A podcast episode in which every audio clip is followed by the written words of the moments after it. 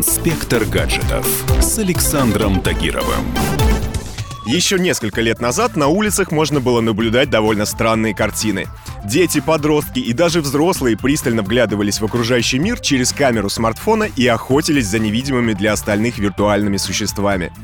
Все правильно, это была игра Pokemon Go, в которую играли десятки миллионов людей по всему миру. Ну а создателям она принесла рекордные деньги — 1 миллиард. И это только за первые 7 месяцев. Студия Niantic, заселившая окружающий нас мир покемонами три года назад, снова в деле. Но теперь охотиться придется не за сказочными зверушками, а за волшебными предметами и существами из вселенной Гарри Поттера.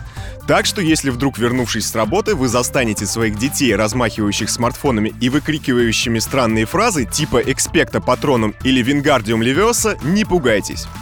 В министерстве считают вам еще рано изучать эти заклятия. Я считаю иначе. Вы должны знать, чему противостоите. Вы должны быть готовы. Так о чем эта игра и во что будут играть наши дети в ближайшее время?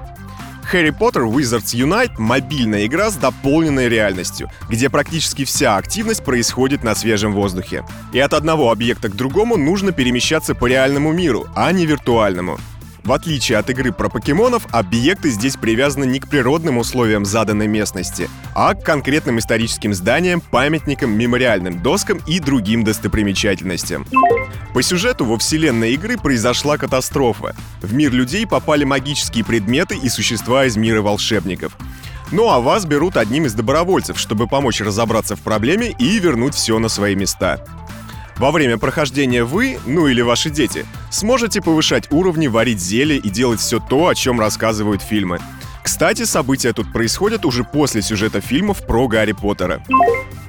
Краеведческая часть игры разработана действительно тщательно, и игнорировать ее не получится. Заклинания отнимают энергию, и восстанавливать ее придется в специальных местах, разбросанных по карте.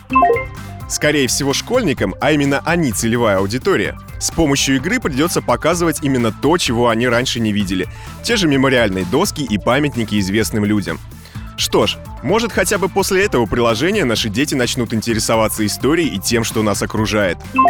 Несмотря на то, что игра уже вышла в США, Великобритании и еще 25 странах, в России она пока недоступна.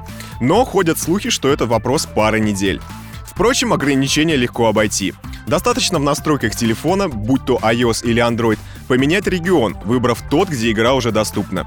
Так что если решите провести выходные с детьми на свежем воздухе и расколдовать пару зачарованных предметов, я рекомендую. Инспектор гаджетов с Александром Тагировым.